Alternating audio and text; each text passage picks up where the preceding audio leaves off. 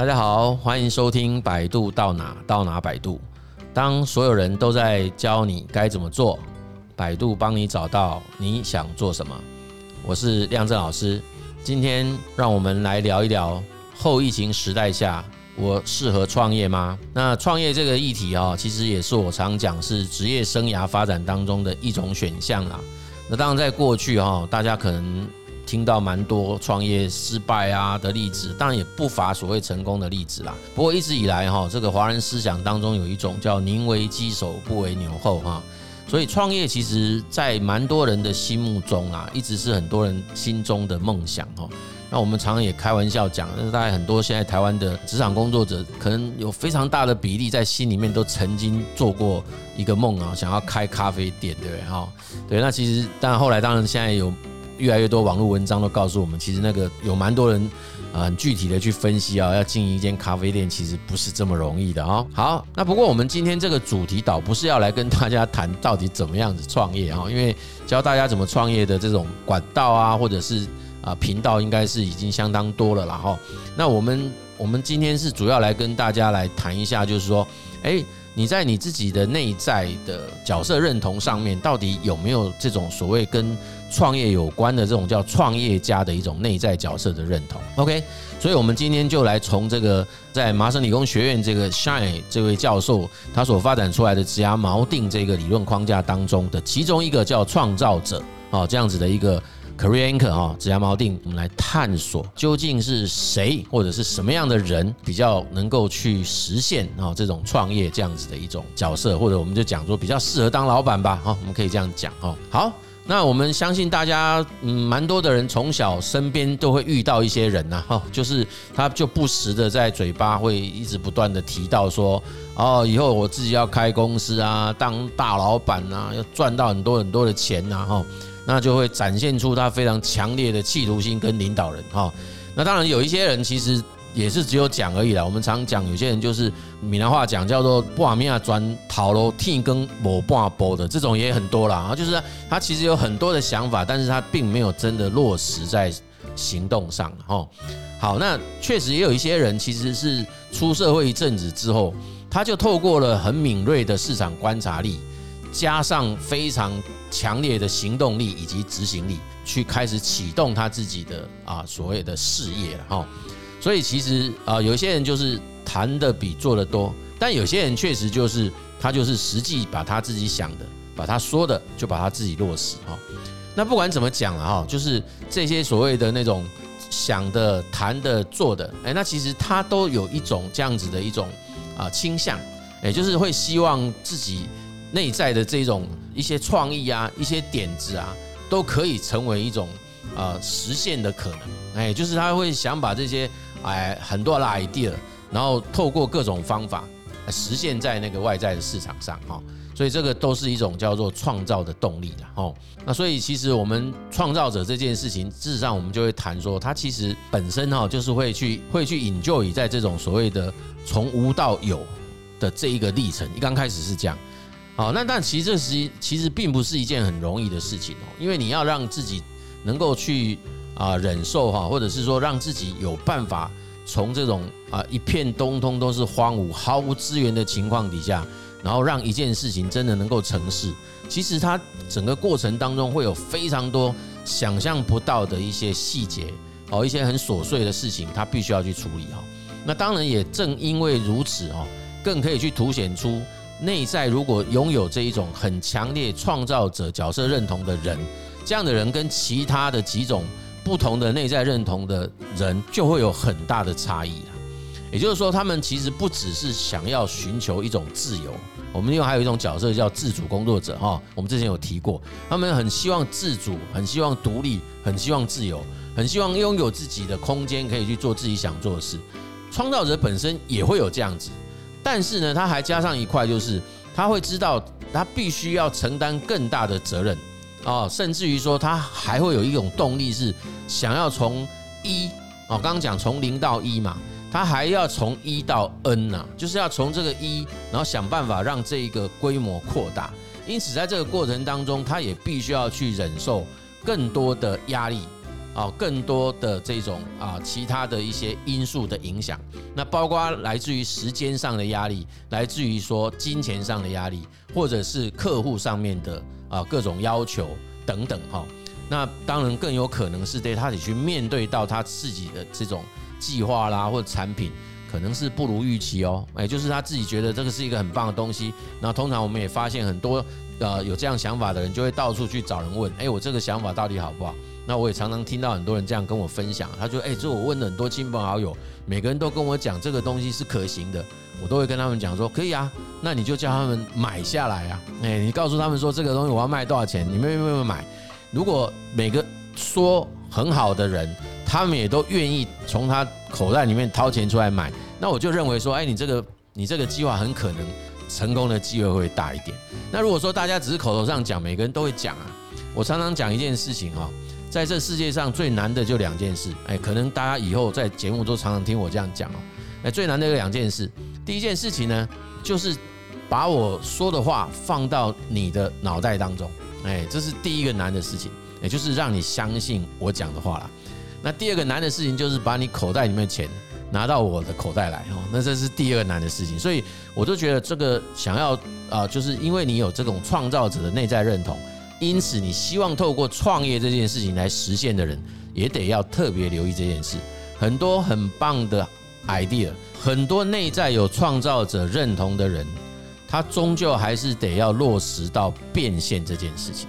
所以如果没有办法把你的点子变现，那你就算拥有再再绝佳的计划，有太再棒的想法，其实它都是不切实际的哈。因此，我们这里提到的那种创造者，他除了呃有一种很强烈的自我的认同。以及有很强烈的行动力以外，他其实当然在这个行动过程当中，也必须要有很强大的忍受力了。我们现在讲可能就是韧性吧，哈，就是你也得要有足够强大的一种啊韧力哈，去面对呀，去承承受那样子的一种啊，来自于各各个不同因素的一种影响哈。好，那当然啊，还有一件事情也要提到，就是说啊，创造者本身当然他还是有另外一种。啊，我们讲是特征好了哈，就是说他其实也不是那么喜欢安逸的人呐，就我们才讲他还是一个很动态性的在成长中，所以他不会就是哦，我从零到一，从一到 n，事实上那个 n 为什么我我要用 n？那个 n 其实是无止境的，也就是说他其实不会说，哎，我自己会设定，哎，到了一个地步之后就停了，不会这样哈，所以其实他还是会有一些那个内涵跟挑战者哈，也蛮接近的。也就是他还是会希望能够让自己持续拥有某一种挑战性，只是他的那个挑战性就不会像纯粹的挑战者这样子，宁可去冒险，宁可去啊冒出很大的风险，他也要去实现跟达成。创造者本身的挑战性，通常也会在风险的考量下去执行的啊。不过他仍然还是会持续的让自己滚动。因此，我们就会看到有不少的创造者在成功创业之后，他不会停留在一个创业的主体哈，他很可能会开始展开他的连续创业之路啊。那当然，这个这个我们随随便旁边都举举到很多。那最近其实也呃突然之间冒出很多很年轻哎，都是三十岁左右的这种呃很棒很棒的年轻创业家哈。其实我看到他们的这些分享的内容。我都觉得他其实就是很符合这种创造者的一个内在认同，因为他可能就会在自己的那个啊原来的这个啊那个工作当中，不断的去想出更多更棒的 idea、更好的想法。那同时，当他有一个很不错的啊那个事业已经啊成功运作之后，哎，我们也发现他也不会停留在。这个事业当中啊，虽然这个事业还在发展中，哎，他也不甘寂寞的哈，又开始去 create 一个新的东西。那我们看到有很多的餐饮品牌都会是用这样的方式在经营，都会成为一个叫多品牌的一种连锁企业哈。那其实就是类似这样的概念，也就是说，其实他们创办了一种啊很成功的事业之后，仍然会持续不断的推出新的一种产品哦。那这个本身也是一种。啊，内在是创造者认同这样子的人，一个很重要的一种特征哈。那大家不断的自我创新，也不断的自我挑战，啊，满足自己的这个内在的认同。好，好，那说到这边哈，我不晓得大家有没有感觉到那种热血奔腾啊？就是说，哎，自己觉得这种创业魂啊被点燃，已经开始燃烧啊，还是会觉得反而感到这种沮丧啊、焦虑啊，哦，然后自己觉得说，哎，我虽然说空有一身抱负哦，但是因为现在还有经济上面的压力啊，很多人说我还有学贷没还呐，我还有什么啊各种其他的那种啊限制啊，包括环境的限制等等，没有机会让自己一展长才哈。那我们知道啊，其实。很多的那种目标的实现哦，它都不是一步到位啦，就是它不见得需要这种一触可及的做法。我们也会建议大家，呃，不妨在啊原有的工作之余，你也可以开始做一些规划了哦。那这种这种当然是过去大家最常讲的叫做斜杠啊，也就是说，我们其实可以先从兼顾不同角色这样子的一种做法开始哦。那这个可能会比较让自己有办法，可以在相对没有这么多顾虑的情况底下，启动自己的一个内在创造者的一个第一里路，哎，就让这个创造者的实现开启了他的第一里路。好，那所以我们觉得这个这个部分就是比较是我们讲叫事在人为啦。那当然很多人会说，可是我的那个。正常工作就常常搞得自己精疲力尽啊，都没有其他的精力，也没有其他时间。那我们这边就会其实也蛮建议大家可以去考虑啊，呃，之前的一个韩国的兽医师哦，一个女性兽医师，她其实非常杰出。他原先大概也因为他很年轻啊，那他也跟很多人都是一样的，就是他他把他自己的工作啊做得非常非常的称职，然后也花了非常多的心力跟时间在他的工作上，但他其实心中还有很多很想做的事情。可是这个事情常常都会放在说，哎，那如果我休假就好了，哎，如果我可以有一个长假就好了，哎，如果我可以呃体力好一点就好了。可是他发现这么一晃就晃了好几年，等到有一天他把自己的心态重新做了调整，这个我们讲叫做 reset 那个 mindset，或者是重新做一种视框的转移，他重新再去看待原先他所认的认定的那一份啊，他自己完全全心投入那份工作的意义跟内涵。诶，他突然有一个不同的想法，他觉得其实那份工作并不应该把它当成是他人生的全部，他其实应该要在呃工作的时候就呃开始实现他自己想要实现的另外一种人生，所以他把自己的时间切成给一个叫第一人生，他称为 Life One 的时间，那个就是他原先自己专业的那份工作。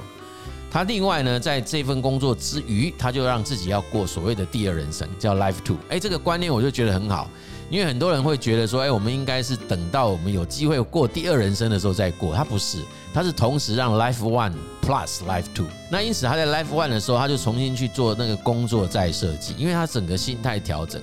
所以他的 Life One 其实就。啊，重新去啊，用不同的方式在看待工作，重新投入不一样的心力跟时间，他一样可以得到啊，他服务机构的认可。同时呢，他仍然保有足够的心力，在他下班之后，让自己开始过着 Life Two 的生活。那这个 Life Two，因为他纯粹是自己喜欢，纯粹是自己兴趣，因此无心插柳啊，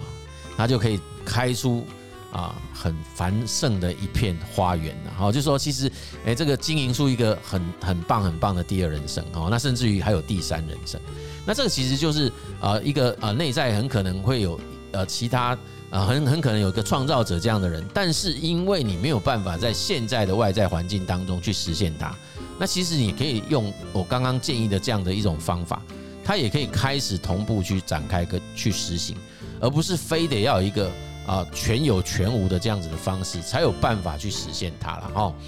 OK，所以其实我们个人认为说，你的兴趣也好，你的天赋也好，你的热情也好，你基本上哈都有机会在原有的这种第一曲线的一个在发展的时间当中同步去展开